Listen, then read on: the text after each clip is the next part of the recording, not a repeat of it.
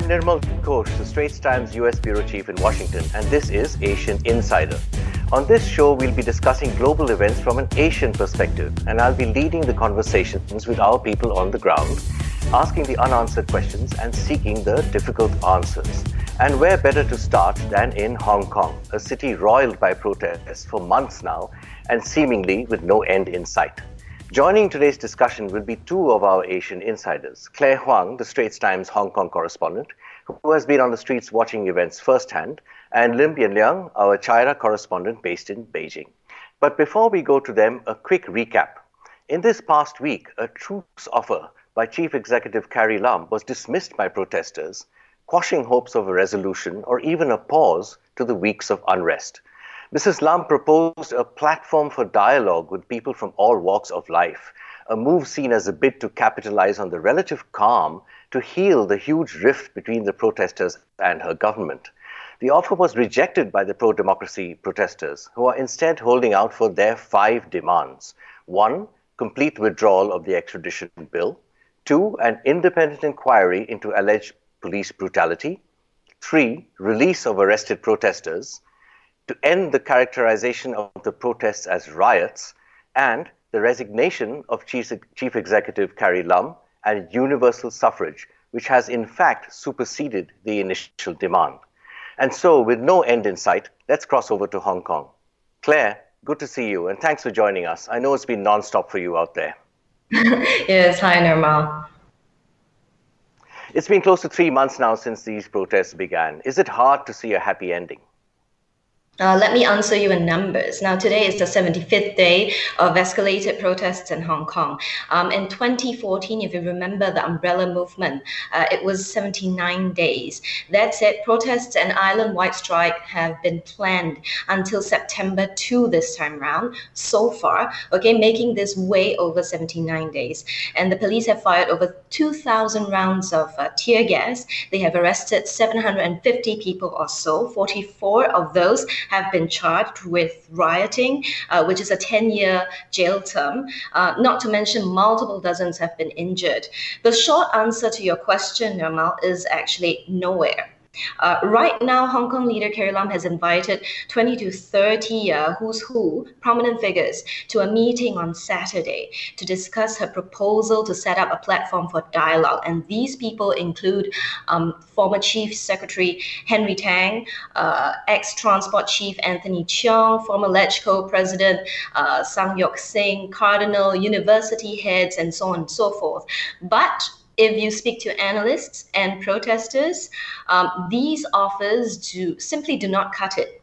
The offer to have dialogue, you know, from the protesters' perspective, is that the ship has sailed on this, and their demands are clear-cut. They say anything lesser will not do. So we are really not closer to any turning point or breaking point here. Yeah.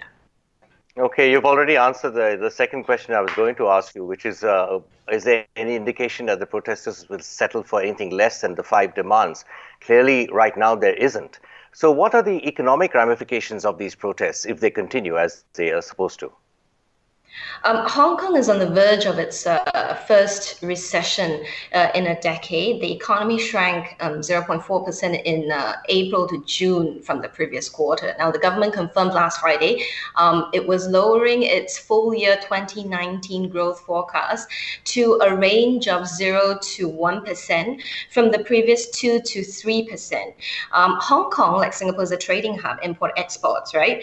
Financial services, it thrives on tourism and retail, but the U.S.-China tensions have made it collateral damage, and ongoing demonstrations have worsened the situation by adding on to the uncertainty. So the stock market has so far lost more than $620 billion. Retail and tourism are gloomy. Even property prices are expected to fall by at least 10%. And since June, there was only one public offering on an exchange that will beat Singapore's any day. We know Beijing has deployed significant forces at the border. There's a lot of talk about that. What's the mood in Hong Kong in general on that front, and among the protesters as well? And how real is the prospect of a crackdown? So on protesters' part, the sense is that China, if China does roll in the tanks, it's a "I told you China is like that" kind of sentiment or thinking. On China's part, I think they've already waived this, they've already dismissed this option, because they have other options that they can use, and sending in the army is a nuclear option. And I think there are 2 points that we need to take note of. It is in Beijing's interest to settle the unrest here by September. That is according to a respected pro-Beijing lawmaker, Michael Tien, who days ago said that, there was a September deadline mentioned. The issue here with sending in the army is that China will completely and forever lose Taiwan if they do so. And Taiwan is a bigger fish than Hong Kong, because Hong Kong is part of China, right? And Taiwan is seen as a renegade province that they want, to put on a unification roadmap. So there's still that hope to do so. But the most important point here, as Dr. Shelley Rigger, one of the leading Taiwan-China experts, told me before, is that if China moves in the army, it would be a catastrophe for Hong Kong, China, Taiwan, and the world. Why? Because if a crackdown succeeded, that would embolden Beijing to solve problems this way. Even if it didn't, Dr. Rigger then pointed out that Beijing would greatly increase the fear that it might do so. So, and in the event that a crackdown failed, it would plunge China into severe political problems and likely destabilize the entire region. Thank you, Claire. That's great perspective. I'm sure this won't be the last we hear from you as the world watches Hong Kong. Take care out there. Thank you. Joining us next is our second Asian insider, Lim Yanliang, the Straits Times China correspondent in Beijing. Yanliang, thanks for joining us. How are you doing? Good to be with you, Nirmal. What's the view in China of this situation in Hong Kong? Well, China has clearly taken a very dim view of the mass protests, the likes of which the mainland has not seen in decades, and which the central government views as undermining Communist Party rule. Chinese state media has, in recent weeks, described the protests with increasingly strong language, and have now called the protests in Hong Kong a color revolution and even quote-unquote terrorism in the making. So Beijing's view is best summed up by Chinese Foreign Minister Wang Yi, who during his trilateral summit with his Japanese and South Korean counterparts on Wednesday, repeated the official line that the protests were the work of a small number of radicals, that the protesters had broken the law, attacked police officers, and most importantly, had not only insulted the national symbols such as the flag and the emblem, but also posed a serious challenge to the one country, two systems model that governs Hong Kong's place in China. What is holding China back from intervening more directly and more harshly? I think China has a few different considerations it has in mind before it pushes the button on, say, military option. First of all, it has to think about the 70th anniversary of the founding of the People's Republic that is coming up in less than 10 days' time. And also, the central government has other considerations, for instance, Hong Kong's place, long-term position within the Chinese state itself. Our viewers are likely aware that in recent days, the central government has assembled a sizable force of both armored personnel carriers and other military vehicles in Shenzhen, and has also sent a strong warning to protesters with daily exercises and drills involving the People's Armed Police, the paramilitary arm of China's People's Liberation Army. But experts said, although this is the strongest warning yet, that Beijing will not hesitate to send in its armed forces to restore peace in Hong Kong if absolutely necessary. This option remains a backstop or a last resort, worst case scenario. And how has this affected China's impression of Carrie Lam?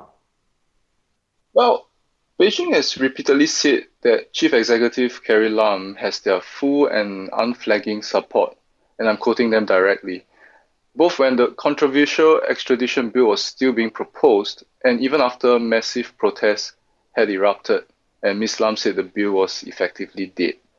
Ms. Lam has also repeatedly offered to resign on several occasions after the mass protests broke out, but Beijing has obviously not accepted her resignation.